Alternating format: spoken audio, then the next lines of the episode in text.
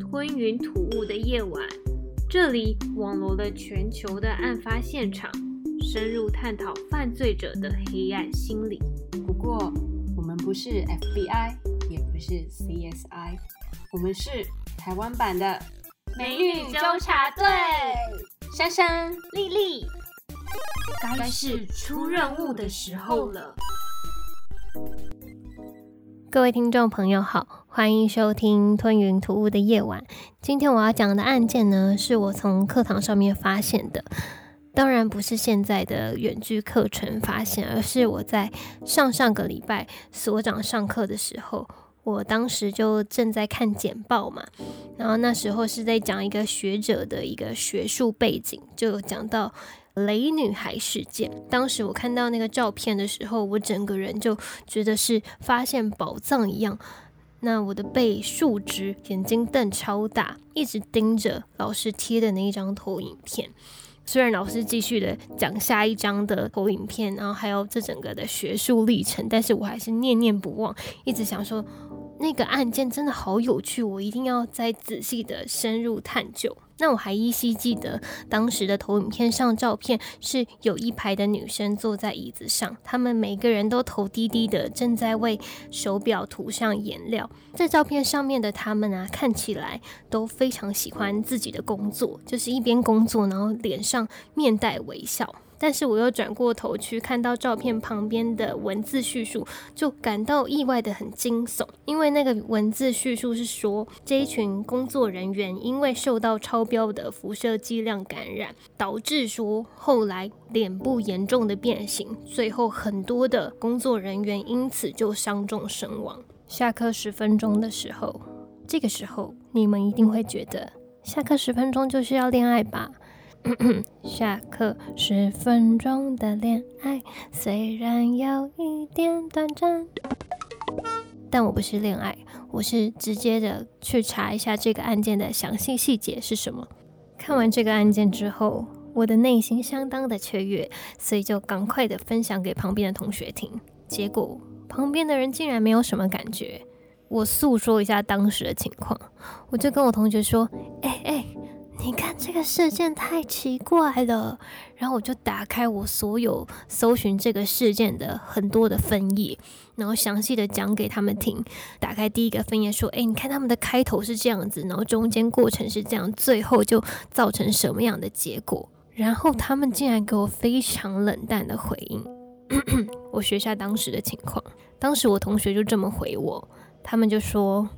哇，原来是发生这么可怕的事情啊！”然后就没有然后了，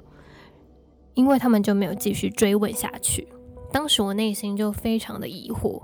我就想说这种事情怎么可以不追踪下去？身为大传所的同学们，如果你今天不继续调查下去，你就不是大传所的学生喽。那我们就先暂停正义魔人的模式，继续的讲下去。被同学泼冷水的我，只好用一个动画。不知道大家有没有看过这个动画？名字叫做《超能力积木男雄》。我希望用这个动画来告诉自己说：诶，你还不错，你对于某一些事件有一些眼光，所以当你看到那个事件的时候，你就会想把它纳入到吞图的议题里面，或者是诶下一集的内容当中。可以去讲述，稍微介绍一下《奇木南雄的灾难》这一部搞笑的动画。这个主角呢，我来定义为他是一个厌世的超能力者，因为在逼不得已之前呢，他是绝对不会使用自己的超能力，因为他很容易被别人觉得说：“哎，你是很奇怪的人，然后你跟其他人不一样。”简单的叙述一下他拥有什么样的技能，像是瞬间移动、念力、心电感应。或者是高智商以及能够改变全世界价值观的能力。说到心电感应，我就有很多的故事可以讲。因为呢，我跟珊珊从小到大一直被旁边的人问，不管是家人、朋友、老师、同学，一直问说：“哎，听说双胞胎有心电感应，这个传闻是真的吗？”我好想知道哦，到底是不是他们就好不容易人生当中遇到了双胞胎，就决定了问这个问题？但是我们通常都会说没有，我只能说，我们平常很容易讲出同一句话，然后很容易想上厕所的时间是一样的。但是除此之外，其实我很难读懂他的心，他也读不懂我的心。所以，诶，我们彼此之间还是非常的有神秘感的。所以，我希望大家，如果你的人生道路上有遇到某一对双胞胎，千万不要再问他们这个问题，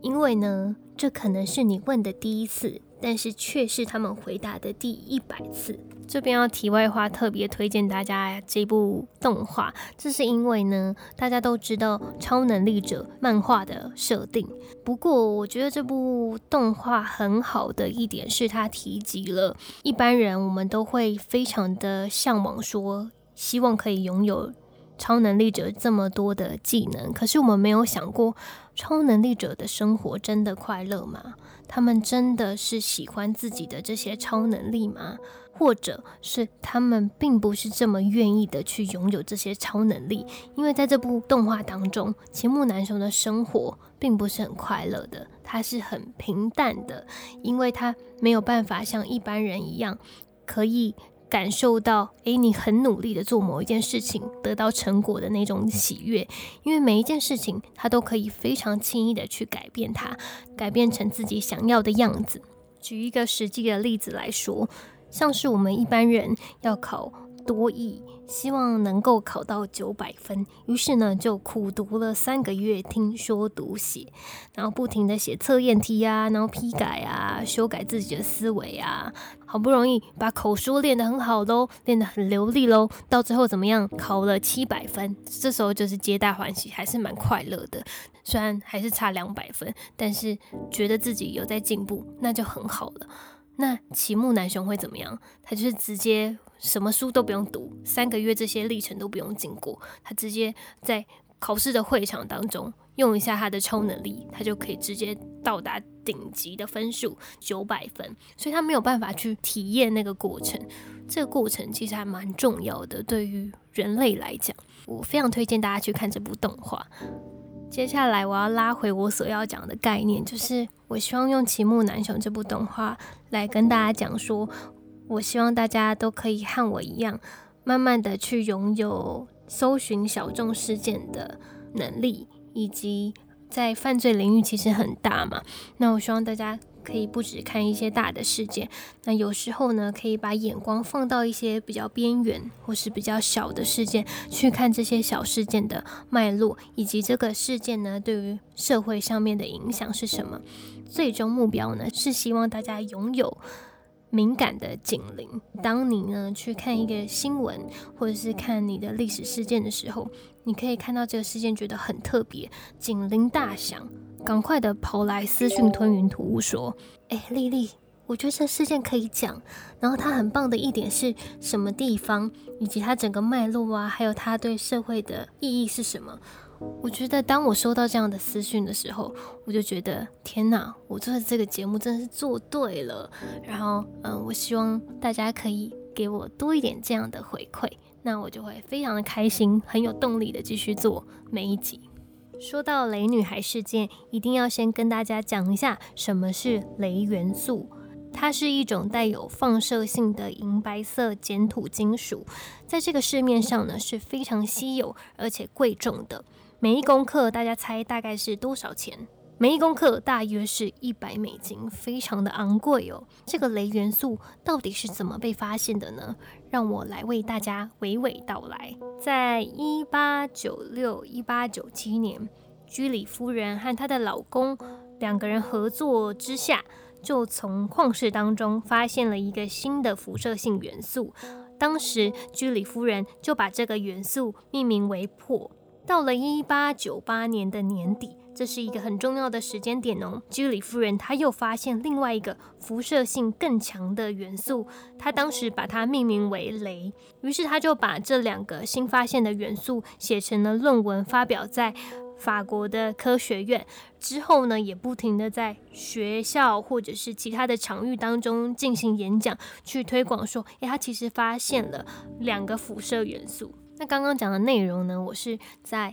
故事的网站当中找到这个脉络。那他后续也在文章当中有讲说，其实居里夫人和她老公在研究辐射元素的过程是非常辛苦的。其中也有提及到说，诶，居里夫人她就亲自讲述了这些研究过程的感想。她就说呢，有时候我必须花费一整天的时间，用铁棒去。搅拌一锅非常大的沸腾矿砂，那这个矿砂非常的大，它的大小差不多就跟我整个身体一样大。那一天下来呢，居里夫人几乎是累垮了。她搅完这些矿砂之后，剩余的体力只能躺在床上休息，几乎是没有办法动弹的情况。所以这是一个非常辛苦的研究过程。接下来要讲一下镭它到底有什么样的功用。那这边。主要是会讲它的优点，因为缺点呢，我想要放在案件内部的时候再跟你们讲。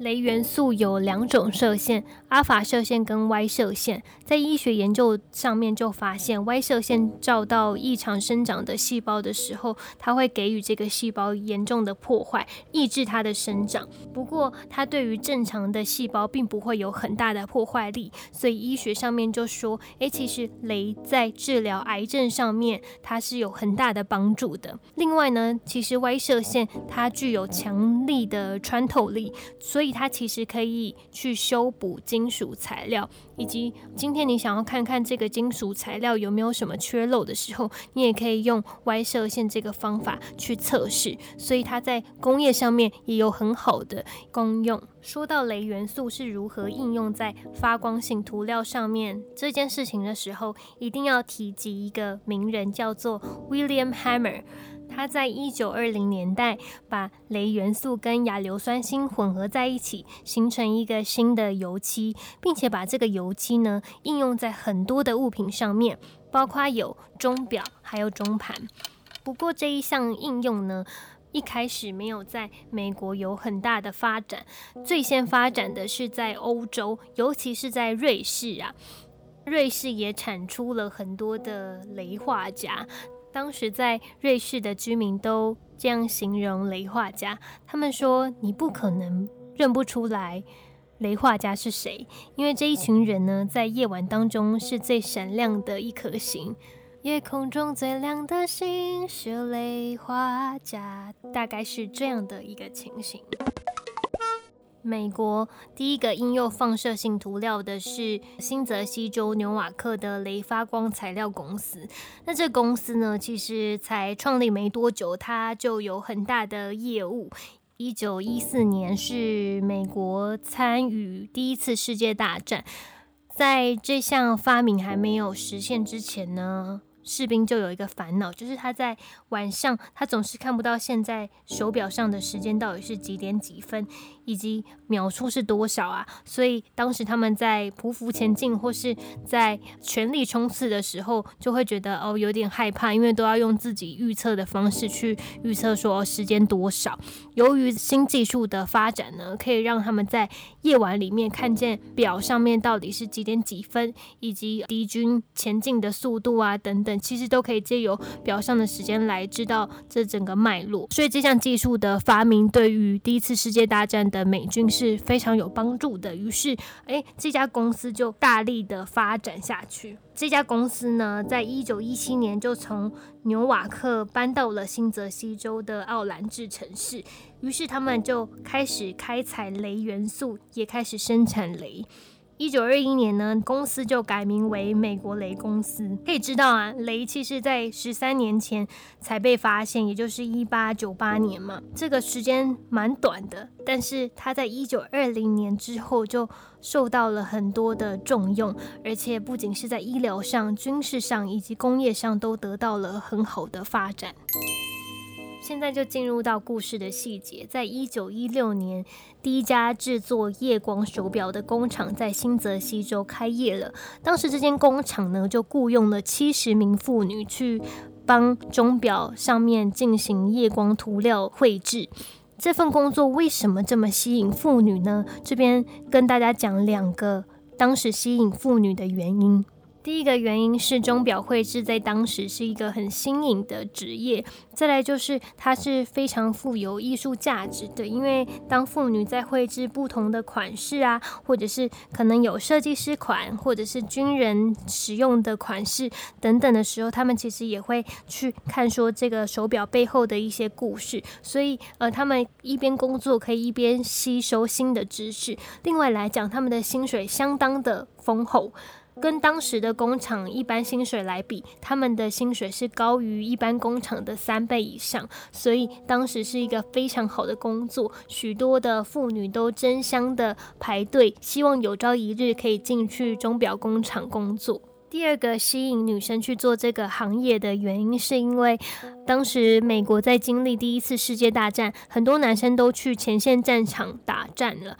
女生呢就会觉得说，诶，她对于这个国家好像没有什么贡献。不过呢，如果你去绘制夜光手表的话，其实你对这个国家是有很大的贡献的。这些妇女就会知道说，军人会带着夜光手表去到战场上作战，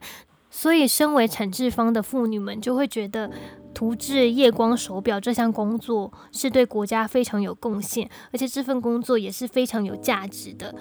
当他们在做这份工作的时候，就会变得很有动力，而且是每个人都面带微笑的正在做这份工作。夜光手表当时不仅是用在军事用途上，它还用在日常生活当中。当时只要你手上有一只夜光手表，那你就等于是走在时代潮流的尖端。所以你在一九二零年代的报纸上、广告上，就会看到很多关于。雷的广告，像是他们就会打一个广告说：“雷的魔力使夜光手表成为可能。”类似这些种种的广告，不停的灌输人们说，镭元素是一个很好的应用商品。镭元素为什么在当时的年代这么的有名呢？这是因为大家都知道，居里夫人跟她的老公在一八九八年发现了镭元素。这个镭元素在医疗界上面有很大的用途，它可以去治疗。癌症、肿瘤，那另外它在工业上啊也有很好的应用，所以人们的印象就会觉得镭元素是一个很好的物质，可以应用在各种商品上面。广告商呢就看准了这一点，就会知道说，诶，那既然人们对于镭的印象是非常好的，所以他就打了非常多的广告，像是你的洗发乳如果用了镭会变得很好哦，你的沐浴乳也是，那你身体上下只要。有增添雷的元素的话，你就会变成一个很高价值的女生或是男生。感觉是你只要使用了雷商品，你就可以变成名媛贵族。这份光鲜亮丽的工作，它的危险性是从某一个时刻开始。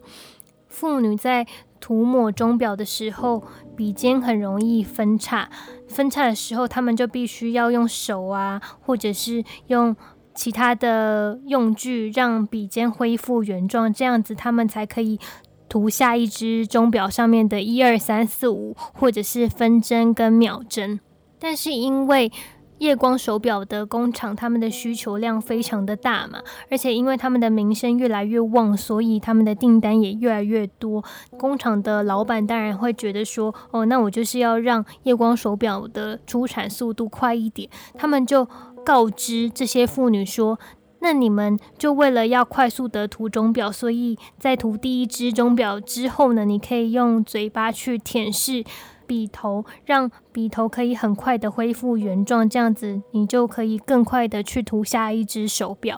不过当时的妇女没有傻傻的相信，而是去询问工厂老板，这样子的做法会不会有什么危险性？”因为当时这些在工厂的女生就看到旁边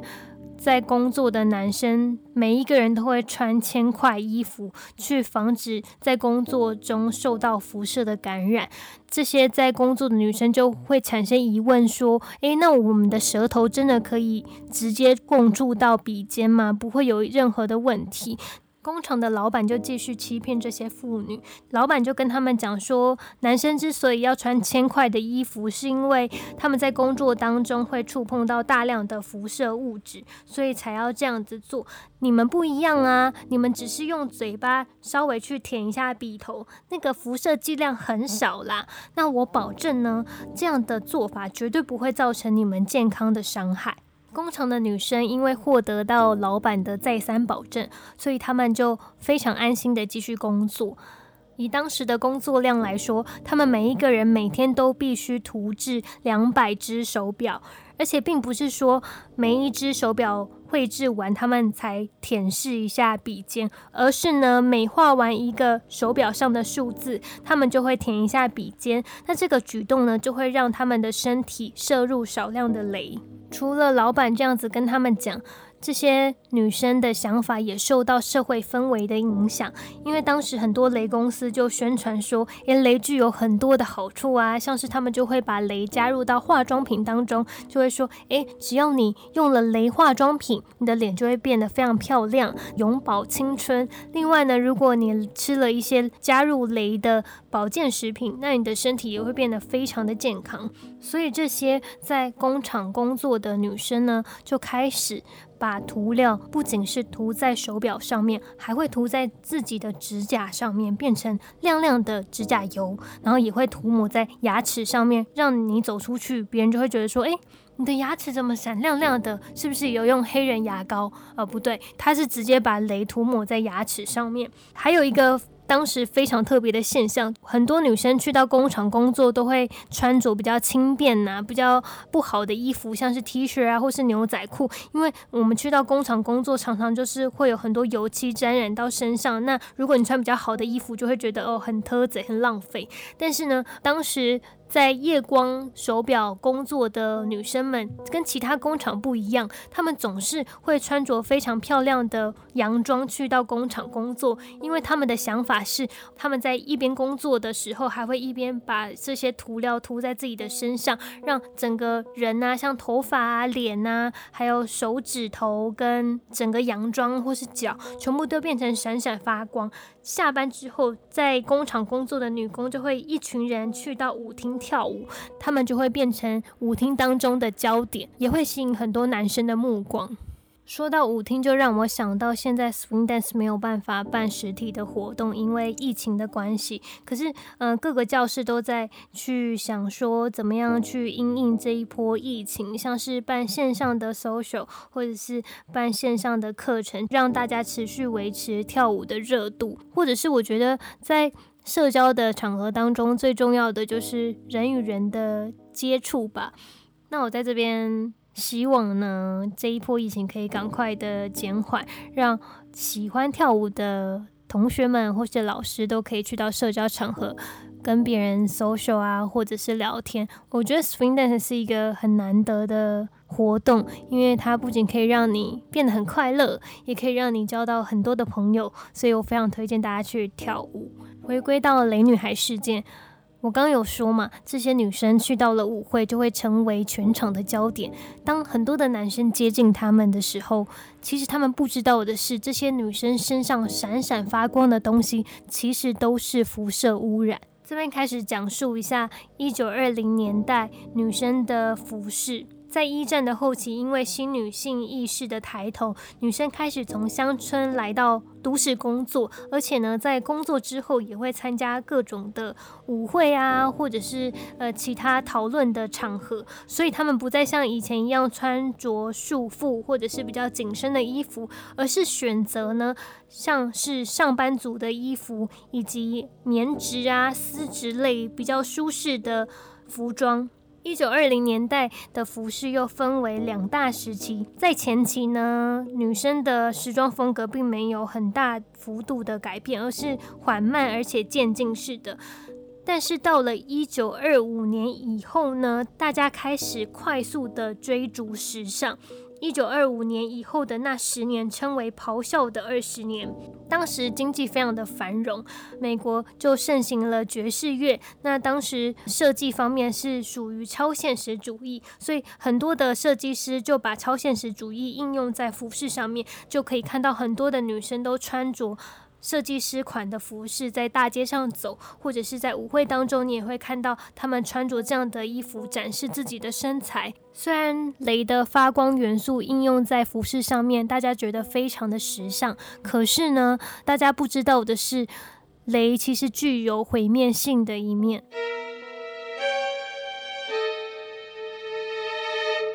在一九二三年，Orange Factory 有五名年轻的妇女因为雷下巴而死亡。那很奇怪的是呢，雷画家也发生跟这些妇女一样的事情。接着在同一年呢，有另外二十三位妇女因为雷引起的非癌症疾病而死亡。根据后续著作上面的说法，第一名发生雷下巴事件的女工叫做 Grace Fair。在发现身体有异状的时候，Grace 已经没有在工厂担任绘制手表的女工，而是她就成为了一名银行出纳员。那她在做工作的时候就觉得身体好奇怪，就是牙齿很松的感觉，而且有几颗都无缘无故的掉出来，所以她就很紧张啊，赶快跑去看牙科。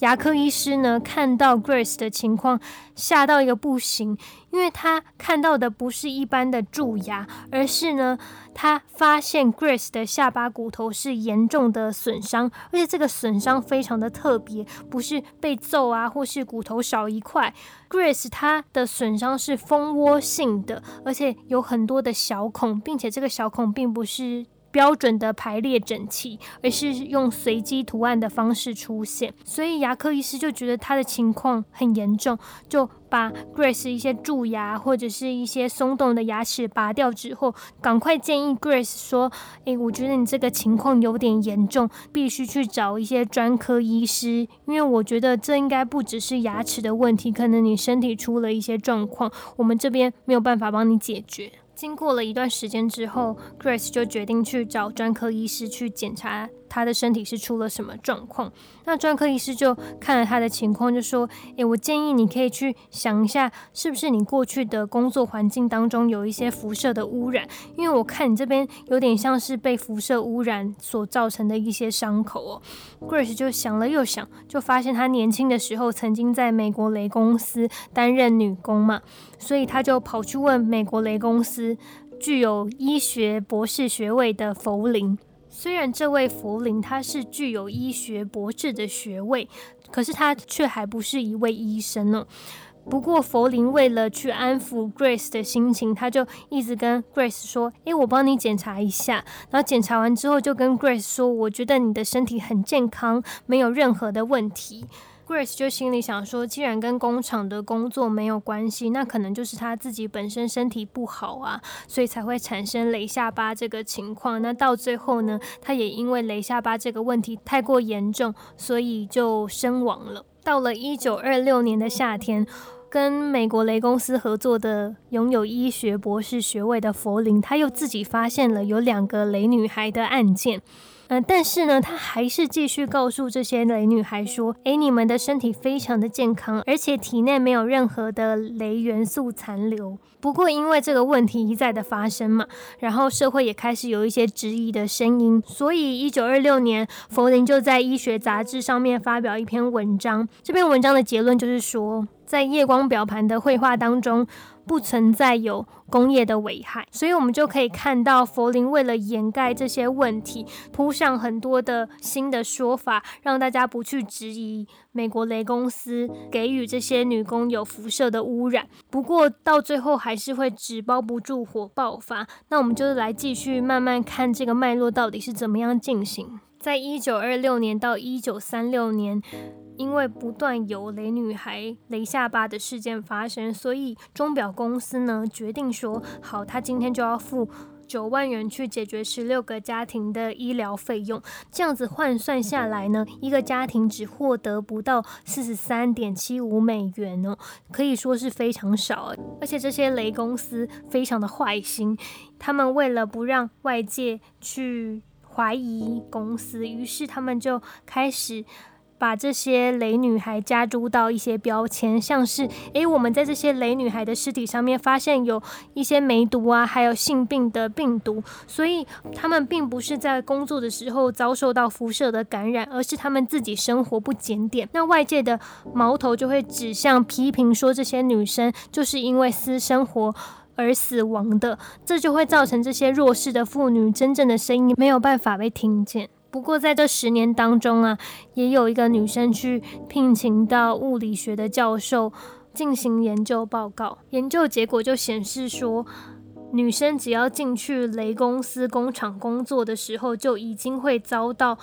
雷辐射的污染，这位教授就搜集了这些女工的工作场域中的灰尘，就发现这些灰尘呢，在黑暗的地方会闪闪发亮，代表说灰尘当中就存有雷元素。所以说，女工在进入工厂工作的时候，不管是身在什么样的环境，或是不管是她有没有用画笔去涂自己的指甲或是牙齿，都会受到。少量辐射的污染，因为这个报告非常的敏感，所以美国雷公司在当时就极力的否认了这个报告。Grace Fair 虽然到最后是因为雷下巴的这个问题太严重而死亡，不过他知道雷公司的内幕之后，赶快呢就结合了四名妇女去对抗这些大公司哦。不过他的反抗之路走得并不是很顺，他花了两年的时间才找到愿意为他们发声的律师哦。而且美国雷公司非常的过分，他们在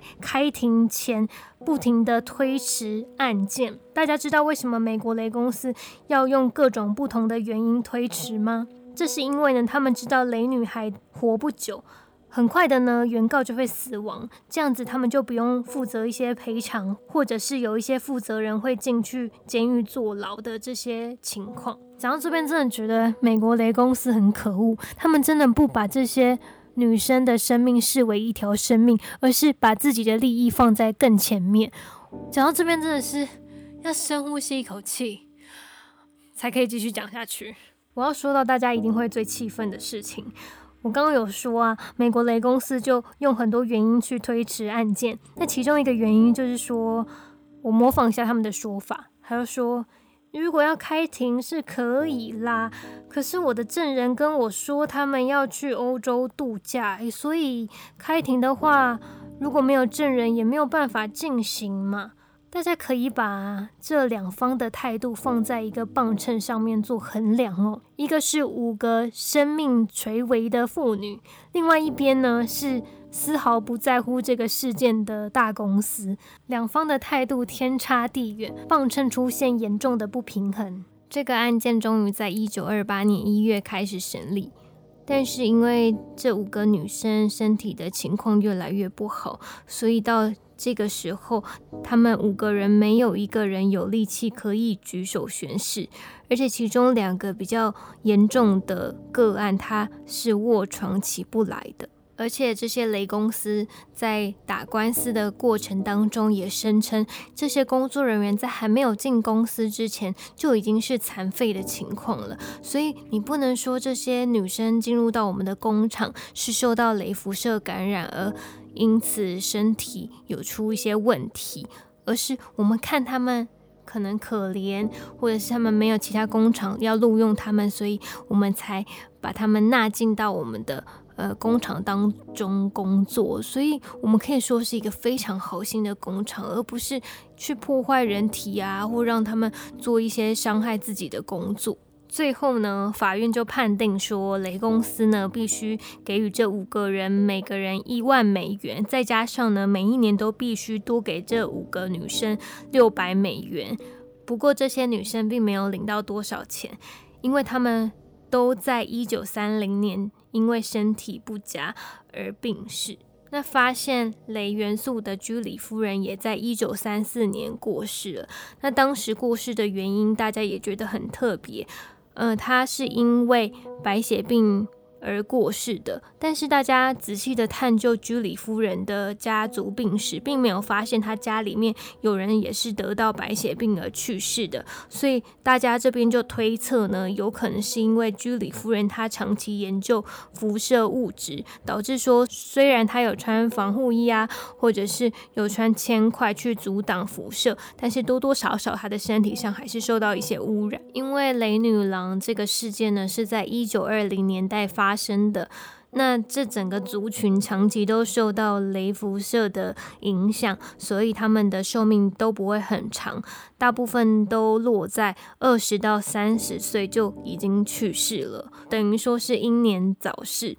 最后一个雷女郎呢，叫做 Macon，她是在二零一四年三月一号去世的，她的寿命其实非常的长，享年一百零七岁。那大家一定会很好奇说。为什么他的寿命可以这么长？他不是有被雷辐射感染吗？Macon 就受到很多的媒体访问，说：“诶，为什么你当时跟这些女生工作在一起，却可以活得比他们久？”那 Macon 就坦言说：“诶，其实我当时去到夜光手表的工厂工作的时候，我的表现并不是很好。”然后老板就会说：“诶，你这个工作效率不佳，呃，我想要找别人来替换你。”所以他在很快的时间之内就被替换掉。他自己也觉得说：“啊，老板是自己的贵人，因为他如果没有那么快被替换掉的话，他的身体就会遭受到更多雷辐射的污染。”那雷女郎这个事件对后世的影响是什么呢？当时官方就觉得说，有很多的广告商啊。不停的说，食品跟药品、化妆品，如果加上雷的话，就会有很好的效果。那有一些都是噱头啊，有一些都是过度的渲染。所以在当时就有法规规定说，如果你非法的夸大雷的功效的话，你就会被罚钱，或是你会被抓去管。所以这时候就不行有这样这么夸张的广告效果。不过，雷元素到现在还是没有消失哦，它其实还是存在在我们某一些物品上面，但是它存在的数量并不会对我们人体造成伤害。虽然雷女孩这个事件是发生在一九二零年代，不过这个事件一直没有被人们给忘记，大家会把她的故事转化成歌曲或者是书籍当中哦，像是作者 Cat Moore，他就曾经写了一本专书。书名叫做《Radium Girls》，就是专门在写这个事件。在书里面的内容，它其实有写到很详细的，当时雷女孩是怎么样跟法院进行一些控诉，她当时的一些陈述内容是什么，以及呢雷女孩的一些口述历史。出版《Radium Girls》这本书之后，Kate 接受了《纽约时报》的采访。当时《纽约时报》的记者就问作者说：“诶，你在编写这本书的时候？”写到最令你惊讶的东西是什么？Kate 回答说：“我认为最令我惊讶的是，当我在查看这些公司的文件和备忘录的时候，发现公司的高层其实都知道雷元素会污染人体，但是他还是让雷女孩继续的做涂抹夜光手表的工作。”在 Kate 研究这个事件的过程当中，他就分享了自己的经验。他说，他有一次就去到了伊利诺伊州的拉塞尔县历史博物馆，在那边呢，其实收藏了很多雷女孩的手写信。他就分享说，他在这个小小的博物馆当中翻阅了一些信件，结果翻到一个非常动人的手写信哦，这是由一个名叫佩恩的女生她所写的。因为他当时已经知道自己的身体遭受到雷辐射的感染，所以他为了让后续的人知道说，今天如果你的身体遭受到辐射污染的话，会发生什么样的事情，他把每一天的医疗记录非常详细的记录在自己的备忘录上面。他写下的东西非常的细，像是诶，他的伤口是从第几天开始腐烂的，从第几天到第几天是流血的程度是怎么样，还有一些医疗的状况，像是他因为痛到不行，所以去到医院给医生做检查，但是医生实在是没有办法，所以就告诉他说，诶，我真的是不知道你的身体发生什么问题。Kate 一边读着佩恩的信。一边觉得心很痛，所以眼泪就不停的流下来，等于说他就是一个人坐在小小的博物馆当中大哭。那我想，也只有最懂得这个脉络故事的人，他才能对于这个事件最感同身受。那《纽约时报》的记者又问了这个作者另外一个问题，他就问他说：“诶，那你原本预计写出来的内容，以及你真正写出来的内容，两者之间有没有什么差异呢？”作者就说，他其实没有设想说在做研究的时候会产生出什么样的结果。而是他从最基本的，像是呃女生的法庭笔录、还有日记啊、信件当中去寻求一些线索。不过他后来就发现，在整本书当中，他非常关注每一个女生的个别故事，然后也占了非常大的部分。原因是后来作者发现。每一个雷女孩在这个事件当中都是非常重要的，因为他们每一个人都在这场争取正义的斗争当中发挥了作用，证明了雷元素并不是当时世代所说的有益物质，而是还有负面的面相。作者刚刚提到的那些话呢，就让我想到，其实我做吞云吐雾的夜晚，我也是以案件为主。我并不是原先就设想说，诶，我今天要讲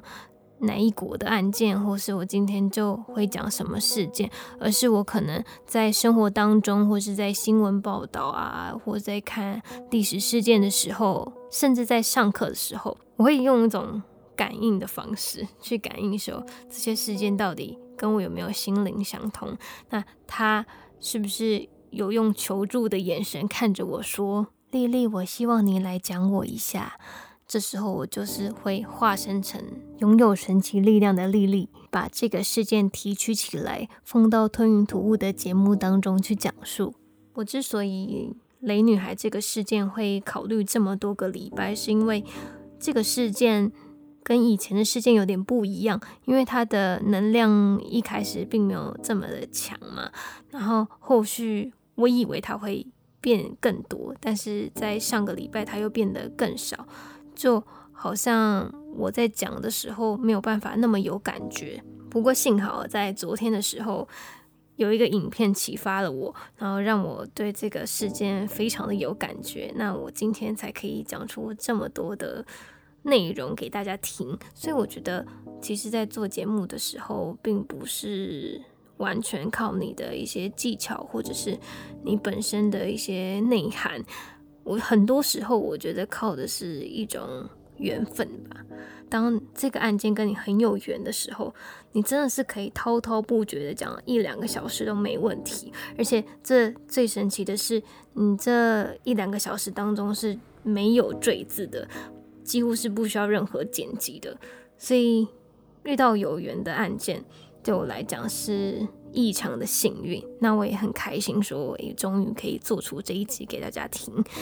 希望大家会喜欢今天的集数。如果大家喜欢的话，可以去 Apple Park 寻找吞云图的夜晚，帮我打上五颗星，然后留下你的一些建议跟想法，或者是你在。IG 上面也可以打“吞云图的夜晚”，也可以找到我。那我在 IG 上面发的就会是一些相关的照片啊、影片啊，或者是在现实动态上面也会跟大家做一些互动。那如果大家喜欢的话，就继续收听我下一集跟下下集，我会有很多集，绝对不会停更的。那嗯，希望在这个疫情期间，大家都可以在家里听我的节目，做好防疫。让台湾的疫情可以赶快的好起来，大家又可以可能开车出去玩，变成开车出去玩的时候听我的节目，这样也不错。这一集节目差不多到这边结束，那我们就下一期再见啦。